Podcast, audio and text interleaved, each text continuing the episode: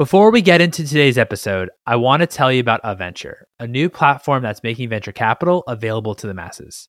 It doesn't matter if you are an accredited or non-accredited investor. Aventure provides a opportunity to diversify your investment portfolio by providing access to investing in venture capital funds. The Aventure app provides everything you need to make startup investments, including extensive research material, seamless transaction processes, and allocation measures. For fund managers, Aventure seeks to help you streamline your operations and launch your fund. Now, typically, venture capital and startup investments are illiquid, which is a major pain point in our industry. Aventure is fixing this by offering periodic withdrawals for its investors. I and many others in the industry are so excited about this launch. Their first fund launch is coming early next year. So if you want to be the first in the know, join their waitlist at aventure.vc. That's A V E N T U R E dot VC. Also, check the link in the show notes. Aventure is a California based fintech company and operates independently from investment advisors on its platform, who may be registered as investment advisors in the US or qualify for exempt reporting status.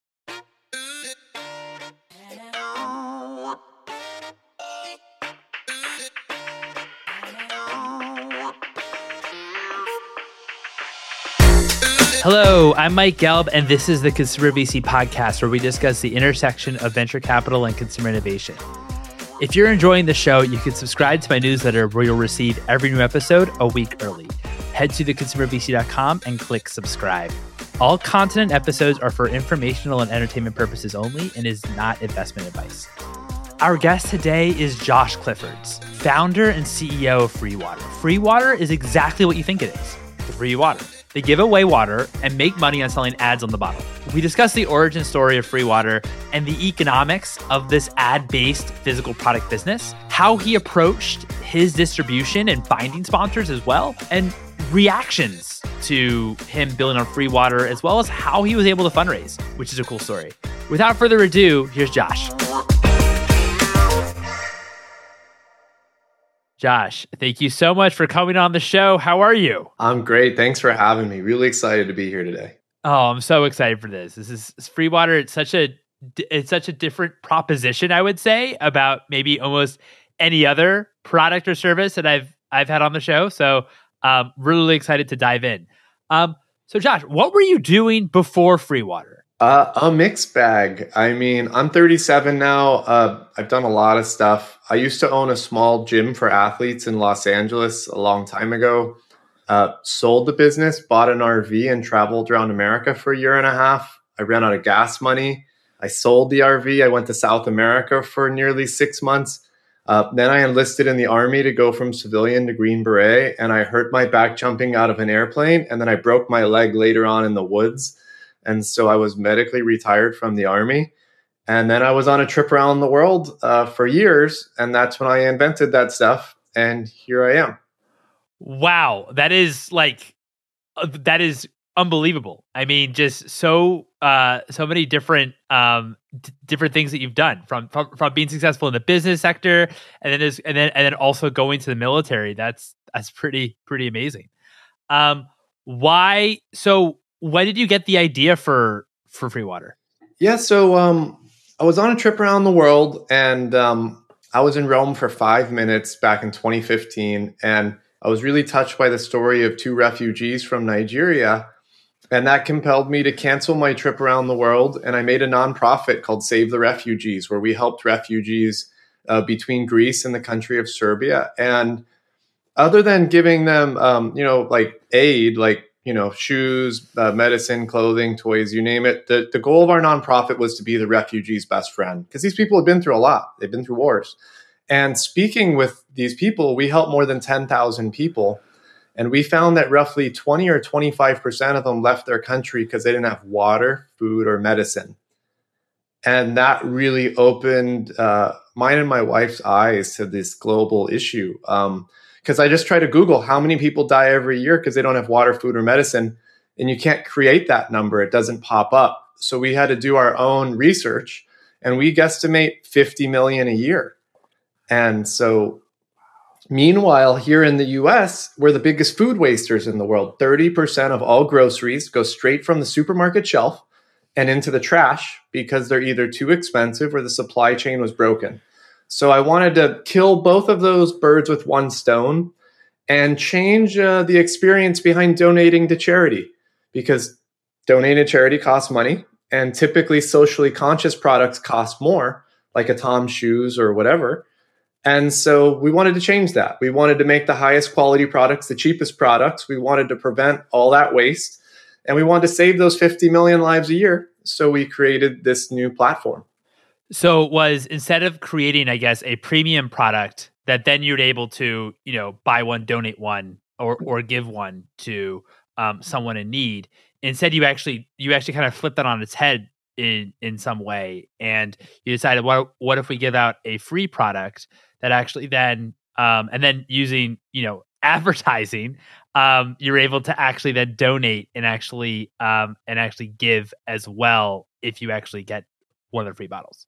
Yeah. Um, and again, free water is a premium product. Other brands sell our same exact water for two to four dollars a bottle. And so we're not and, and this is just the first product of our future free supermarkets here in the USA. And so this isn't going to be the 99 cent store of free supermarkets. This is Whole Foods or better.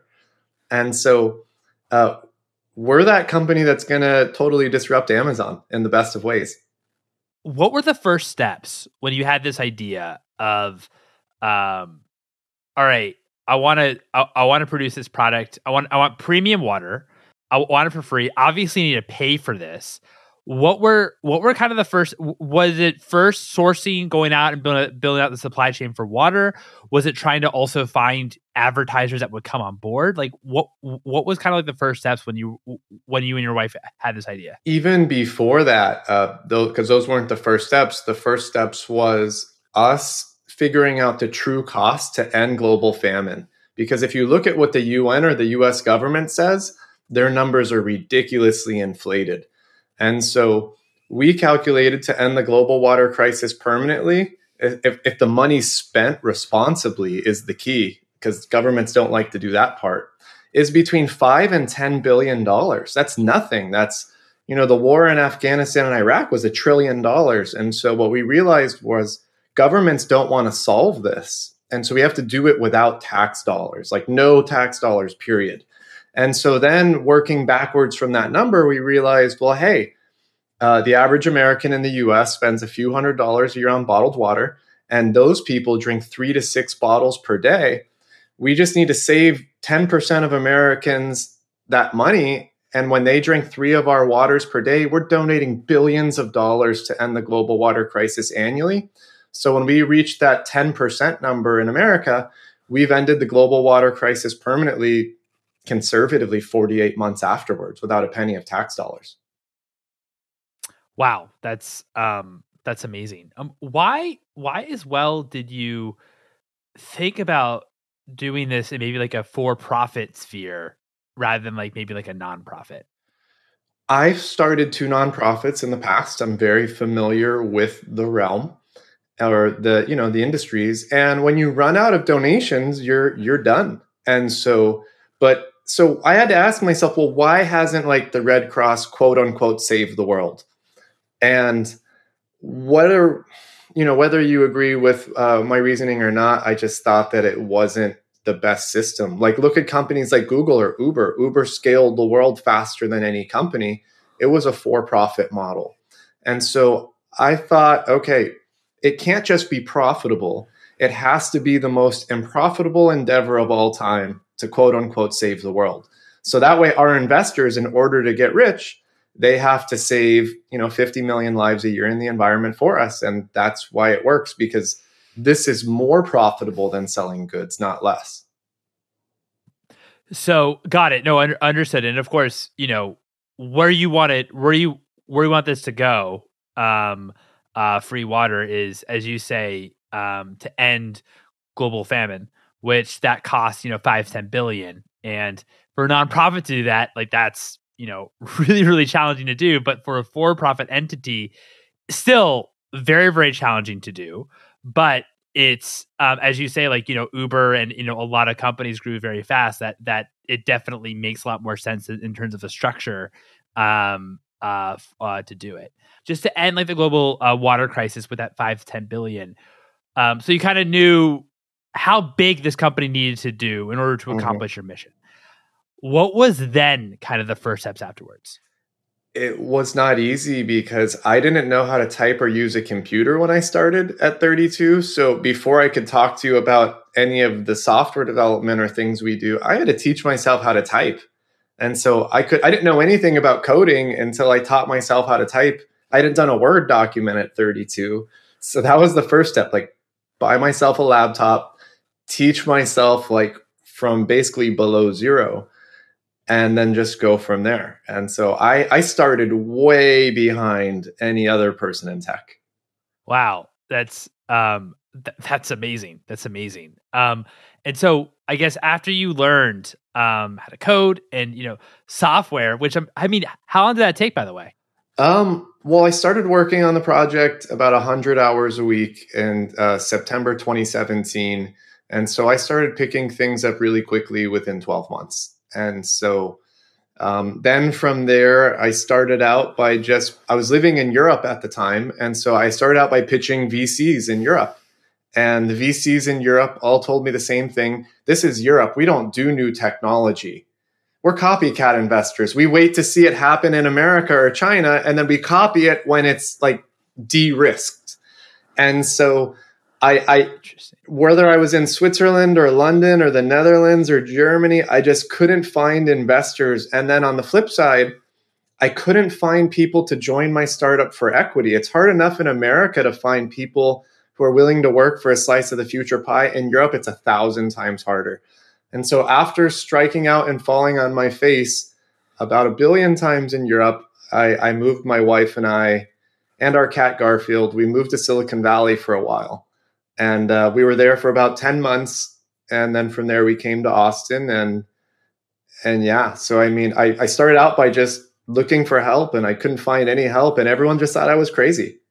So before, so so you were kind of looking for investment before you even approach like the supply chain side of it, or even the advertiser part of it. Is that right? Initially, I mean, listen, every founder wants to raise money and then launch. I attempted it. I couldn't pull it off, so I had to launch and then raise. So what was what was that like launching, and, and also how did you think about you know f- uh, financing the business early on since you weren't able to um, since you weren't able to raise some VCs? So, because we're the first in the world to do this, I, I, got some really good advice in Silicon Valley, which was don't even bother looking for the money because they said straight up, like everything we invest in is the Uber of something, and that this is not that. And so they, this guy was like, "Hey, you're going to have to score ten times the touchdowns to raise a check that I would just give someone else for something else." So he's like, "Just score touchdowns, and the money will come to you." And so initially um, I was doing whatever it took. I was driving Uber at like the wee hours of the night during the pandemic to get money for our first pallets of free water. Um, then, unfortunately, my mom passed away, and I inherited a hundred thousand dollars, and I basically invested all of that more into the company, and and so that paid for the very first waters.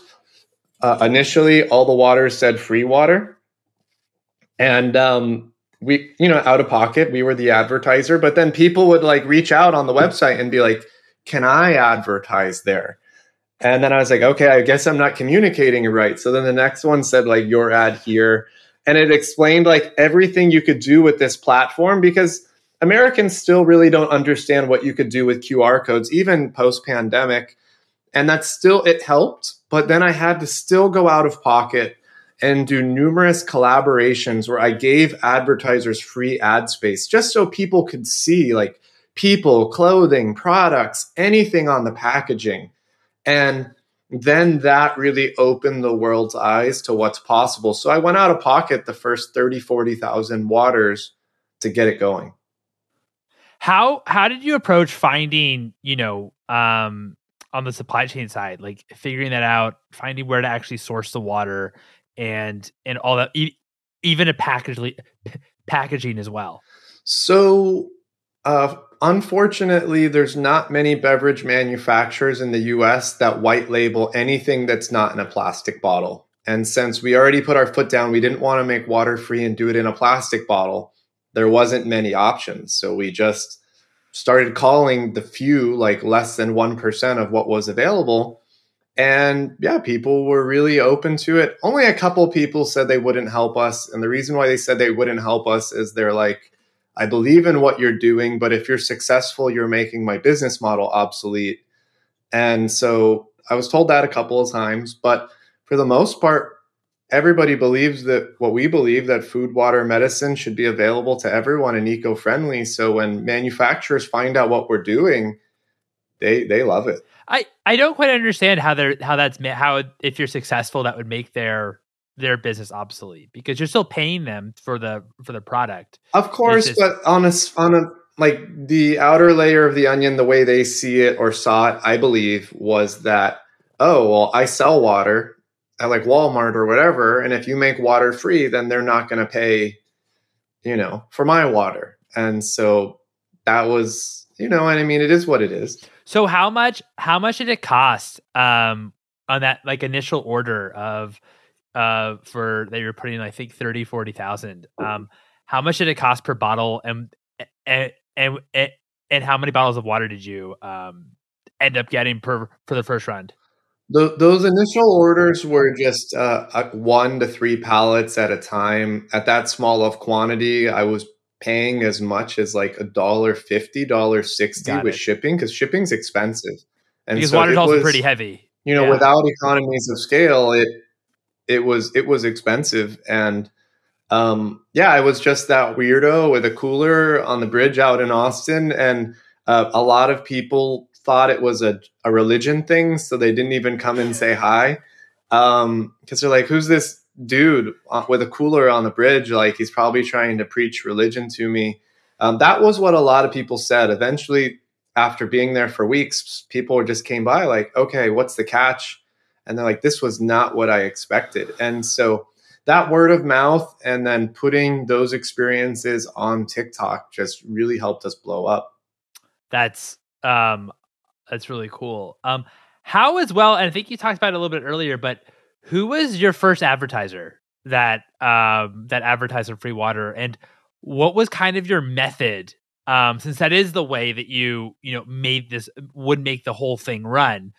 What was kind of your method and maybe flywheel that actually would attract advertisers to advertise on uh, free water? So initially, like this was like pre beta um, and pre even me being out on the bridge, I sold some samples and some products to some cannabis shops in Los An- in, in Northern California and Los Angeles. So my first advertisers were legal cannabis shops, um, and it worked because they really didn't have anywhere else to advertise, and they were curious about it. Um, later on, I mean, they were all sorts from influencers to insurance companies to clothing brands to uh, we get like a really mixed batch be- of content. I wouldn't. We have two umbrellas in our company um, that are equally as large in the future. Number one is traditional marketing, and number two is communication. Because we have a lot of uses for communication side that has nothing to do with traditional marketing, and both will be equally as huge for us. And so to date, we've only had one advertiser who would fall into the communication one, and everyone else was traditional marketing. I'll give you an example. Um, yeah, it'd be great. So here's two nonprofits in Kentucky. One is a center for the homeless, and the other one is a nonprofit that uh, gives homeless people job training. And they were spending a lot of money on bottled water and flyers, so they combined their budget. And here it is so this would fall under the communication side of our medium. It's not traditional marketing versus, um, yeah, I mean, this one I'm drinking out of, it's traditional marketing. You got a burger stand and a nonprofit on it. And so, um, so in the future, we've just got so many communication use cases too, which are really unobvious. And um, we'll actually uh, kind of exploit that umbrella as much as humanly possible because uh, we're adding a lot of tech to our products in the near future. And so, whether we bring in revenue from the communication umbrella or the advertising umbrella, it's the same amount of revenue. So, we aim to do a lot of B2B in the communication side of things. That's going to bring in a ton of revenue, help us to expand our company, expand our tech, and then one day when we've added all of the tech platform to its fullest, we're going to beat Facebook, TikTok, and Google at their own game in their own home court. Um, so it's kind of cool, and everyone's got to start somewhere. No, that's that, that's awesome. So you charge the same amount of for the communication side, which is more B two B versus like the versus like the traditional marketing, like clothing brands and um and you know burger shops and what have you. You you charge those are yeah we, those are also can be b2b too. We charge the same amount but like with traditional marketing we've got a lot of competition. There's billboards there's google there's junk mail in your mailbox. And the communication side of things uh, i invented most of these verticals so we have zero competition.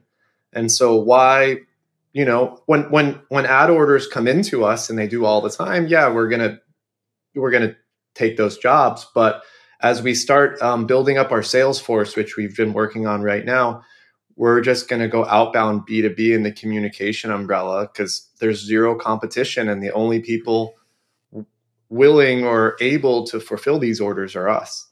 So, so I guess more so you're going to head more so onto the B2B communication side rather than like traditional marketing. Is that is is that really roughly right? Just to start. Just to Just start. To start. Okay. I mean, we'll we'll do a lot of B two B marketing as well. Um, in general, B two B is like our bread and butter.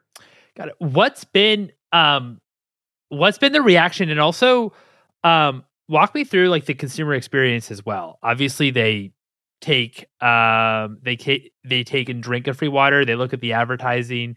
Um, are you selling the advertisers as well on the fact that they uh, on that that it can actually link to their website through via a QR code? Um, and also before COVID, were consumers even using QR codes? Okay, so um, we'll start with the QR code thing. Um, the QR code was invented in the early to mid 90s uh, by Toyota. And the people of Japan hmm. have so many use cases that will just they're so advanced they've never made it to the US. So even yeah. like post COVID, us as Americans, we're really novice in the world of QR codes and we're 100%. barely tapping into this new paradigm. And so during the pandemic, um, well, listen, like when I first got started and I was just finding product market fit, like the first two weeks of the pandemic, I was actually giving out thousands of free beers um, wow. And I was basically cutting the labels off and putting like ghetto labels on them because you couldn't go anywhere. You were waiting in line for an hour to get into Costco or Trader Joe's. So I was giving out countless free beers. There was no police to stop us because they there was a pandemic. No one knew what was going on. It was like the first couple weeks, and that enabled me to get the finer details. For example, I realized some people are like, "Oh, I can't scan this with my QR or with my phone." I'd be like, I'd what, what kind of phone do you have? And they would have like a five year old Android phone that probably costs them 200 bucks brand new. So I started realizing early that, you know what? Not every camera on every phone is created equal. We have to have a standard size QR code to ensure anybody, regardless of phone quality, could scan it. Um, this and that. And th- those thousands of initial prototypes during the pandemic enabled me to collect priceless data and feedback that I could just kind of roll into the platform as we rolled it out, if that makes sense. Yeah, no, it does. I were you using since totally get that, you know, um, in Japan and other Asian countries, um, QR codes um, a lot more high tech. Um, I remember going to China a couple years ago, and it was you know incredible to see. Um, you see QR codes everywhere, and um, it's incredible um, w- what it can do. And that wasn't really um anywhere here. I mean, still not really a- anywhere here, right? Um, you don't really see like QR codes quite the same way. Um, but you but it's definitely a consumer habit that's been developed during the mm-hmm. pandemic. Mm-hmm. Um, and people have become a lot more comfortable using QR, QR codes. Were you using QR codes before the pandemic as well, or is that something that you actually use only during? Uh, all the stuff that I've been working on since 2017 was always QR code and NFC chip based. It's really the same similar thing. Okay. Um, okay. And so they they both take you to a URL, whether you scan the QR code or you right. tap an NFC chip. So it's same technology, pretty similar. What I'm curious about is before the pandemic in the states, um, were people actually like using the QR code since it wasn't as uh, from adoption wide kind of widespread here?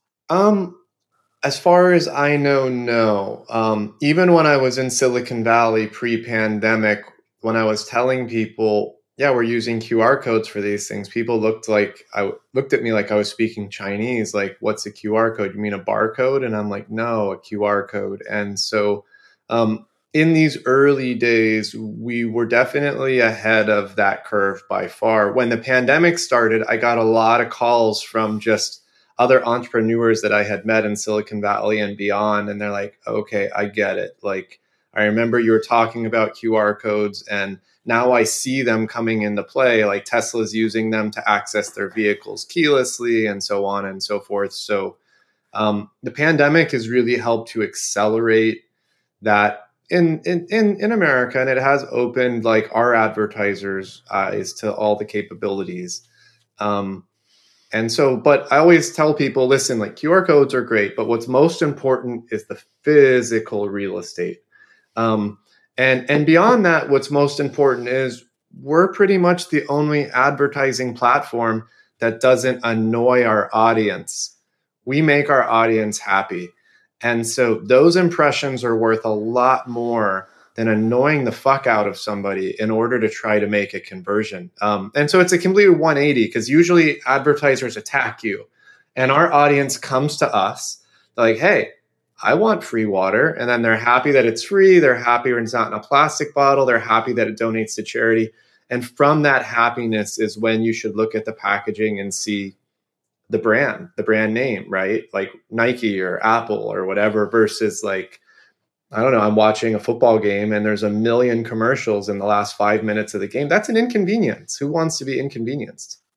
No, I I I totally get that. I'm prior to the pandemic, if people I and I totally get that like the main part is kind of that advertising real estate that advertisers get.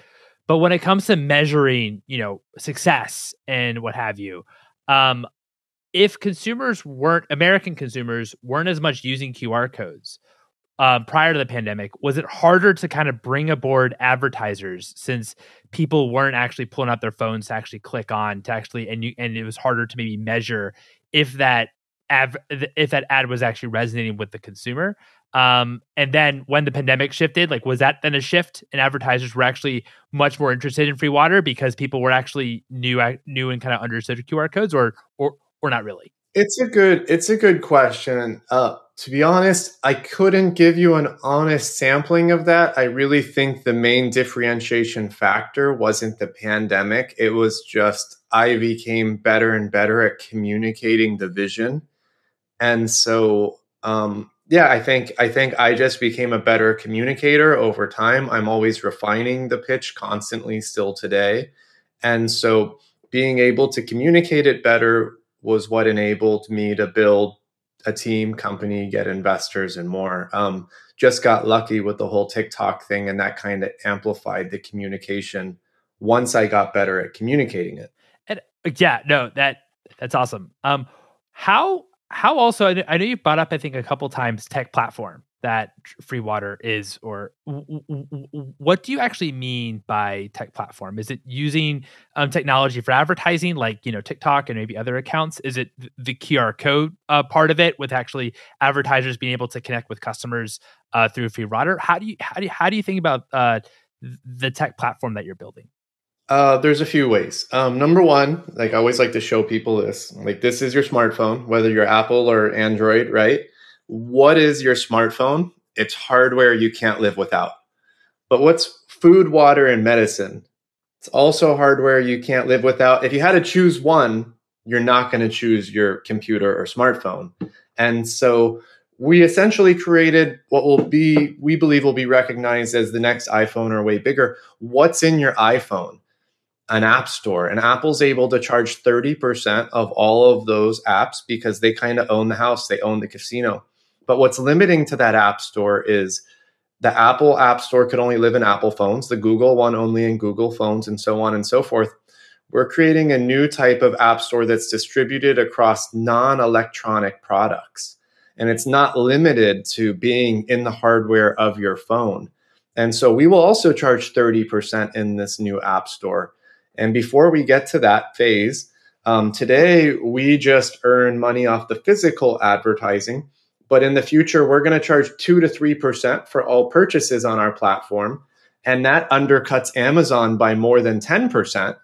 Um, also, with our free vending machines, we're, we're, we're, releasing our first free vending machine prototype in the next four to eight weeks. Um, that will be mobile app based. You won't be able to access the free vending machine without the free water app. Why? Because some people might be inclined to take all the free snacks from the machine otherwise.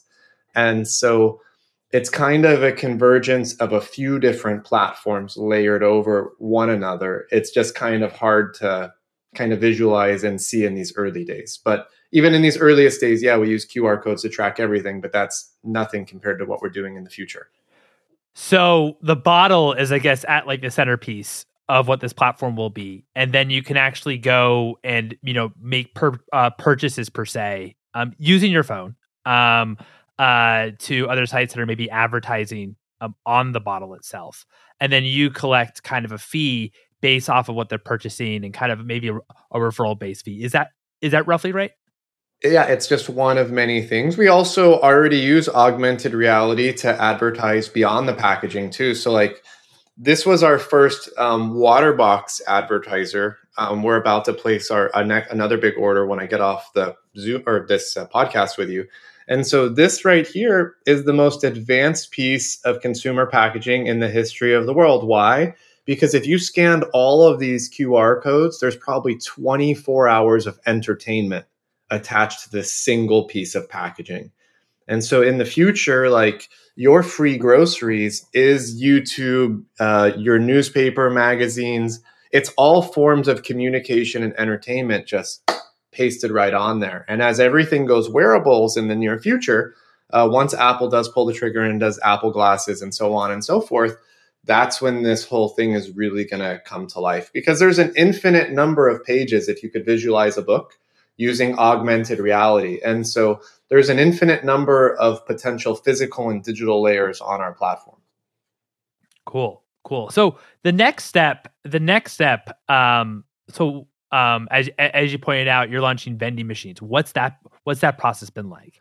So we just ordered the hardware for our first free vending machine. These are going to be like the Tesla or Lamborghinis of free vending machines, like super advanced. Um, we started out this first machine's costing us roughly 30 grand um, why are we using the most advanced vending machine because we can we could have also have done it with like a used $1000 one and i could crowbar off the change part and add a $40 raspberry pi and so on and so forth um, but it, it just brings in more revenue and it allows us to do more more advanced things such as if there was ads in the vending machine for both um, uh, men and women. You would get an individualized ad coming out of that machine, um, and, and, so on and so forth. It, it, just brings in more layers because there's TVs on the vending machine, so those are going to be displaying ads, which brings in more revenue uh, that we didn't really need because we're profitable just off the physical packaging. But um, eventually, the vending machines uh, will scale to the point where we'll combine printing machines label applicators, and new types of bidding algorithms. So if you and I uh, both walked up to the vending machine at the same time, we would get an individualized paint job right on the can. Wow, that's pretty cool. That's and so those same bidding algorithms will eventually apply to the free products being sent straight to your doorstep. When you open that free 24 packs on your doorstep in the future, all the cans and bottles are going to look completely different with paint jobs individualized just for you and your family. So is that also individualized based off of your interests? Is that right? Or or yeah. Okay. Of course. Just like just like YouTube, just like all the other platforms. Okay. But um, our algorithms will take that one step further simply because um, Facebook and Google and TikTok they don't ask you all the questions that we believe they should, and they try to cookie cutter what you could do with their platforms will be a lot more flexible. I'll give you an example. Have you ever used like Facebook ads before, Instagram yes, ads yes, or anything? Yeah. So like maybe you're selling a t-shirt and it's going to say like what state or location do you want to sell them in, what age group, demographic, so on and so forth. But what they'll never do is they'll never stop you last minute and be like, hey, Josh, hey, Mike, this ad sucks. It's really low quality. It's it's a video. We don't get what you're selling. It's not in 4K. There's no call to action. There's no this. There's no that. So when we eventually do launch our bidding algorithms, the first feature we're going to add is an auto correction where it helps the advertisers create better content. It coaches them to make sure that they get better results. Other companies just take the money and launch it regardless. And then we're also not going to put people in a box like Facebook does, which is like, um, what? Because what if you don't want any of those things that they're trying to ask you? There needs to be a way that they could customize the platform just for their use. And Google, YouTube, TikTok, Facebook, they don't do that. They they just let you target within the realms that they want you to target, but they don't let you step outside the box and do things differently. And and that ability to customize a unique solution for your company, that's that's where all the magic happens because no company is the same as one another. So why treat them exactly the same? How how then do you think about profiles and people actually creating profiles and um, like obviously in Facebook and, and, I'm I'm pretty familiar with with Facebook ads. Um, of course, you're it's kind of siphoning through what the kind of the right profile is based off the person's interest, maybe what they're posted or what have you, also based off of the location. How do you think about this in relation to free water? Um, since you are since you actually want to deliver kind of personalized um advertisements, how do you know like the actual customer itself? So in the future, there's a lot of different ways. So um, let me paint a different picture. Big picture, you're going to get the product from us three different ways: from your local supermarket, um, and these are no particular order. Uh, from your local supermarket, and the reason why your local market is going to give away our free products are they're going to make more money distributing our free products than they can selling Fiji or Liquid Death or whatever it is. Um, and that's not just water; that's food too. Um, you're going to get it from free vending machines and it's going to come directly to your doorstep. Now, um, those same algorithms will be applied to your supermarket. What's that supermarket full of brands, right? And they're going to be bidding on that real estate against one another. The more they bid it up, the more we're going to pay that store to give away the product in the future. Now, that store has a location and it's easy to create a demographic out of that location, right? And all of those brands within it, they already have all this info. So it's kind of self correcting. Um, same thing one day when we're delivering the product straight to your doorstep. We've created the free Amazon big picture. We call it Amazon 2.0. And with Amazon, there's no anonymous users. Like Facebook, you can be an anonymous user, as they say. They're still going to sell your data and stuff, um, and which I don't think is necessarily ethical. But with Amazon, there's no anonymous users. Why? Because you got your credit card attached to it or your ATM but also if you you could order alcohol on Amazon, right? Like you could buy beer on Amazon and send it to your doorstep. So they need to know exactly who you are, the age you are, to make sure like a five year old's not buying alcohol. And so when we have products being shipped to your doorstep, we have to know exactly who you are too, because we're launching free beer next. And so that obviously helps. Um, and I, I think the real question you're getting around is like, and maybe catch me stop me if I'm wrong here, but like, how do we feel about all the data and all the profiling and so on and so forth? Because uh, ultimately, we want to create a platform where, big picture, our users get half of any money we would get from their data. You know, today everyone says, oh, data is the new oil or so on and so forth. Facebook does not give you half of the money that they get from your data. And so we aim to, we aim to be fully transparent and we want everybody to feel like they got what they deserved and that includes anybody who we're collecting data off of in the future to create the ads and so we want to make sure they get extra money too. Why why will grocery stores make more money selling free water than a liquid death or maybe another water? Is that because they're going to be going to be partaking in the advertising business as well? Well, number one, um, supermarkets have they don't typically have the craziest margins on their product. It's not typical supermarket oh, yeah. margins are not like the margins at like the gas station. You go buy a bottle of water at the gas station for four ninety nine. Yeah, it's much more margins. expensive than yeah, yeah, wherever you shop at, right? And so we're going to pay them to give away our products. And what you'll see, what we predict with the with the bidding and location, depending on the location, the type of store, so on and so forth, a Trader Joe's or a Whole Foods, they're going to get paid pretty similar amounts to give away our product than selling others. But we add a lot of other value adds because free products increase foot traffic. That means more other products purchased.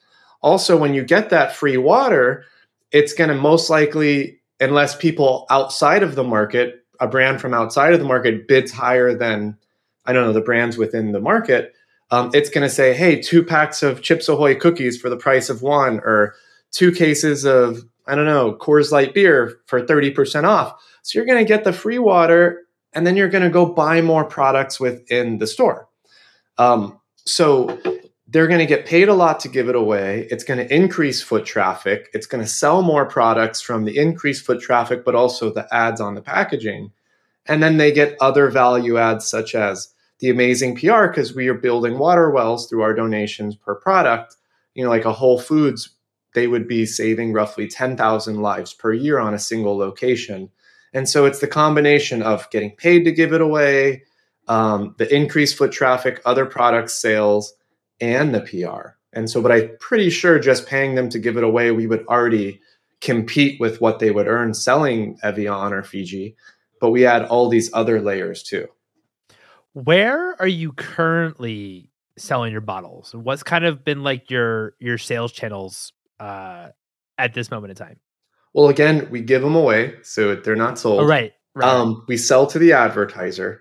Um, and so today, uh, and again, this is still just getting it going. Um, you'll get free water from us two different ways, even in these earliest days. Um, number one, we offer B2B, where we ship large quantities to any advertiser who wants to distribute anywhere in the lower 48 states, and they distribute it as they see fit. Um, then we offer direct to the consumer in very limited capacity here in Austin. And now we've done a couple activations in New York and we're kind of scaling this out. We did a quick activation in Europe, which is what you asked about uh, pre podcast. Um, and so, what we'll see in the near future and as we get into 2023 as, and as we grow our team, because right now there's 14 people on the team, and we really need 50 to try to keep up with this demand. You'll start seeing more and more distribution in stores near you. Um, then we'll scale these vending machines out. The last way you'll get the product from us is direct to your doorstep. Got it. And what's I mean, what's the current um economics for the product? Like how much are you charging advertisers for maybe one spot on a bottle currently? Um, well, I'd imagine that it, maybe it varies based off of um, the amount of bottles that they actually want to be on. But like, how do you how do you think about that part? So today, um, it depends. Like, is it paper cartons, aluminum bottles? Ah, okay. um, they both have their pros and cons. These are more expensive to manufacture because they're aluminum. Um, also, more likely to be refilled. These are much cheaper and have much more ad space. So it also depends on the amount of artwork that they require because we include two to three hours of artwork help in our fees, but we've had some advertisers who needed like 30 hours of help. So after wow. the three hours are spent or so, we charge 50 bucks an hour because some people just need everything done. They don't have a logo, they don't have anything. So we kind of have to start from the scratch of scratch, or just it's so complicated that it takes that much and then it depends are they distributing it or are we distributing it? Because, like, let's say you wanted, I don't know, 100,000 boxes of water and we're shipping them to you in Idaho. Cool. It's going to be about 100K, uh, even including shipping out the door. But what if you wanted us to distribute 100,000 waters in Austin, for example? Well, now you're talking about us distributing 115,000 pounds of H2O what time of the year is it? Is it when it's 100 degrees outside? Do we need ice? Do we need logistics? Is there, or is it in the wintertime? It doesn't need to be refrigerated. Is there, there's just so many factors that go into that. How much warehouse space, this, that. So we really do create custom quotes. Also, some advertisers pay extra because they want a lot of just visibility on our uh, social media networks too. So Some people ask for extras. Also, some people uh, want targeted ads. Like, we need to have it at this university. Well, we charge an extra 10 cents for targeted as well. And so it just a lot of things go into creating an invoice because we don't want to just cookie cutter solutions. We want to create something that works best for every unique company or organization. What's been like the hardest part currently about growing free water? Um, today, because we're kind of in an ugly duckling stage, um, we need to add more software and salespeople. So the two S's. Um, up until recently, we just added our first full time, beyond full time salesperson. And so uh, he's only been here for a couple weeks. And so uh, three weeks ago, if you would have put like filled out the get a quote form on our website, it would have taken us 14 days to get back to you because we're so overwhelmed and so many people are asking us for quotes. Um, and so we need more salespeople. We're going to need a lot more. Um, we've had one to 2,000 people reach out to us through our website from the US and Canada alone who want to be our 1099 salespeople in the future but we can't unlist them, enlist them, and let them go do their thing because we need sales managers in place. We just added that first sales manager. I'm speaking to many others right now. And so we're finally getting that squared away. Like today, if you filled out the get a quote form on our website, now I think we've got it down to 48 hours. We'll get that down the same day. Since we can't even respond to the inbound leads at a rate that I feel good about, we can't go outbound and all of our biggest opportunities are outbound. So right now i guess the biggest problem is there's just so much demand and so much traffic to our website that it slows us down from responding to everybody in a manner that i feel like is as professional as we want to be. And so it's basically yeah i mean starting there like we need more salespeople more software people to help us build the tech to automate to so on and so forth but you know, like I'll give you an example. Eight weeks ago, our record was we had 108,000 unique visitors visit our website eight years ago that month. And the average person stayed for like 55 seconds. And before that, it was like 60,000 the month before. Well, last month in a single day, we had 60,000 people visit us. It crashed our website. And so we're just getting more and more traffic coming into us. We're just trying to manage the traffic and we're trying to manage so many people are emailing me every day. I'm waking up with like crazy amounts of emails from people all around the world asking about franchise opportunities saying oh uh, our college professor is doing a report on your company? I, I have some questions for you. Like i'm trying my best to answer all these things and so is everyone but it's fucking hard but like these are great problems to have you know yeah, no, definitely. I mean, it seems like as well, you know, since it is, you know, a chicken and the egg problem, um, since you're obviously connecting the advertisers and also um, uh, people that are, you know, uh, consuming the water. Um, but um, it seems like the benefit is it seems like on both sides there's just incredible demand. Like there's demand from advertisers that then you have to hire more salespeople to figure out how to actually get these kind of cu- custom quotes maybe more efficient um, and be able to um, deliver that, and as well as you know on the demand side too for consumers, like getting out, g- getting the uh, the water actually into their hands.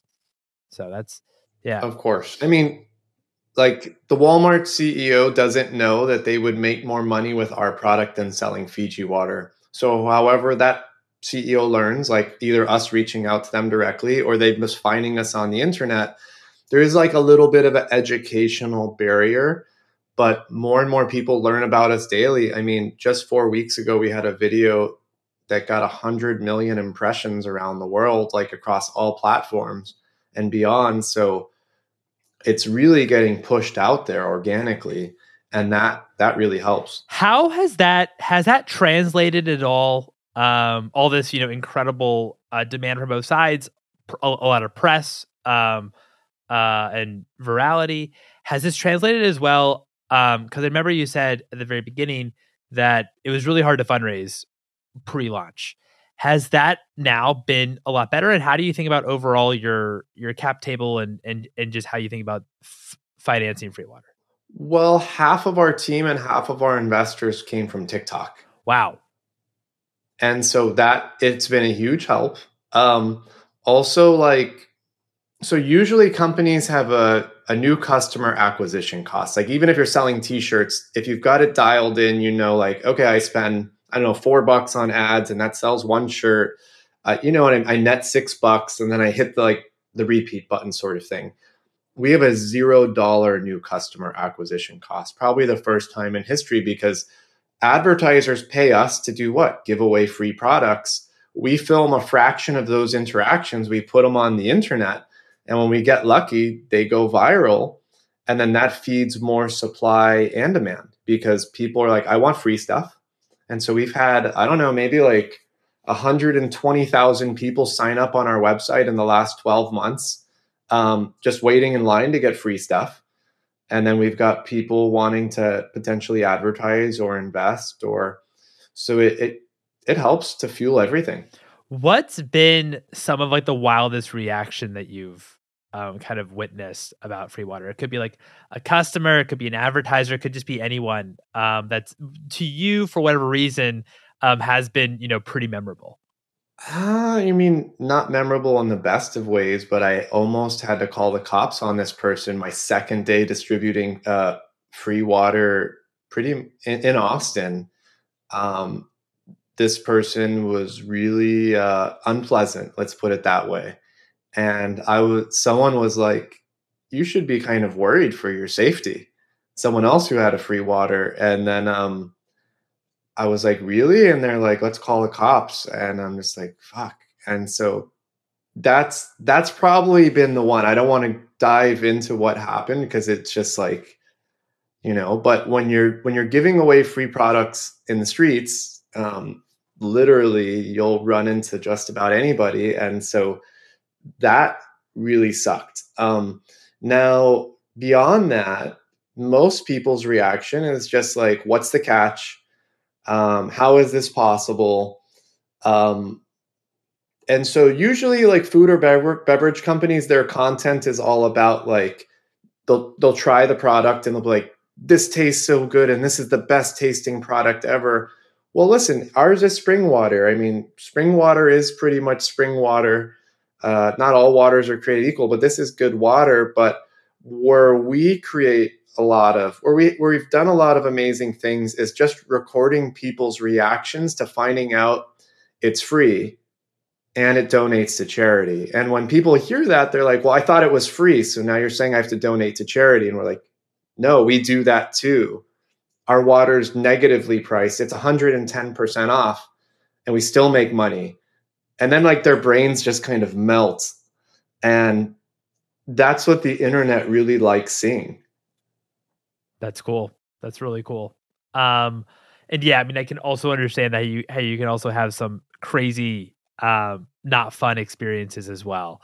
Um, but it's also, I think it's, it must be bringing you probably a lot of joy showing people that, that this is possible and kind of changing people's minds about what, what could be possible about, um, building a, a for-profit business that also, you know, manages to donate to a charity and, and, and, and, um, but actually be like a real sustainable business. Yeah, I mean that's why people are behind our movement. Um, you know, a lot of people when they get a free water, like food and water should be free, and we agree. And so, like, it people agree with our why. People agree with the situation. Other than that one time where we almost had to get police involved, and that was just when I was by myself. Um, you know, it was an odd situation, but it's been an amazing experience. Um, it's been fueled by the mission to end, you know, basically global famine and do it in a, in a very eco-friendly way without government's involvement. And it's been a really good opportunity. I mean, I guess the best way to put it is if I handed you a free water right now, you would be sold for the rest of your life. Oh, I want free water. I want free pizza. I want free computers. Just give it to me. Give me free stuff. But the, the phenomenon is if you see a video of somebody getting a free water, you're equally as sold.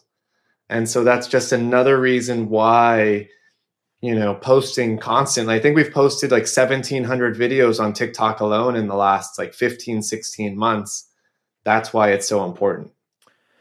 Do you do you ever get advertisers since your TikTok is uh, channel is just so humming? Do you ever get advertisers that say, "Hey, we want you to do like a TikTok video about us um, as well, like in, in addition to the uh, to be on the water"? We do. We we charge more for that stuff. Got it. Cool, cool, cool. What's one book that's inspired you personally, and one book that's inspired? you? Uh, that's a bad question for me because I can't read very well. I've got really bad dyslexia, and so I've actually never really read many books. Um, I'm a movie person. I actually I feel like I've lived like a million lives through just movies. What's what's what's one movie that's inspired you personally or professionally? I mean, just in general, I love Forrest Gump. That's like probably my all-time favorite movie. Um, you know, um, but along this journey, uh, a lot of different ones. Um, I really like the founder movie, the story of the kind of semi-evil dude who made McDonald's what it is. Have you seen it on Netflix? I actually haven't. No, I, it's I, the it, story of the guy who discovered the founders of McDonald's, uh, became their partner, took the idea, scaled it globally, but really screwed those guys over. Um, but um, it's interesting because of the way they kind of invented the future. On the same ticket, you can't knock the person's hustle. I mean, he was like a 55 year old semi retired milkshake machine salesman, and then he created McDonald's. And so I like I like inspiring movies. I, I think okay, I think my favorite movie of all time over Forrest Gump is Cool Runnings with the I Jamaican cool bobsled team. Yeah, because so I mean, come on, they were a bobsled team from Jamaica, and like everybody wrote them off. And if if, if Jamaica could have a bobsled team, why can't we open up a free Amazon? I love it. I love it. Um, Josh, thank you so much for your time. This has been so much fun. No, likewise. I really appreciate it, and thanks for having me. And there you have it. It was such a pleasure chatting with Josh. I highly recommend following Free Water on TikTok. If you enjoyed this episode, I'd love it if you'd write a review on the Apple Podcasts. You're also welcome to follow me, your host, Mike, on Twitter at Mike Gelb, and also follow for episode announcements at Consumer VC. Thanks for listening, everyone.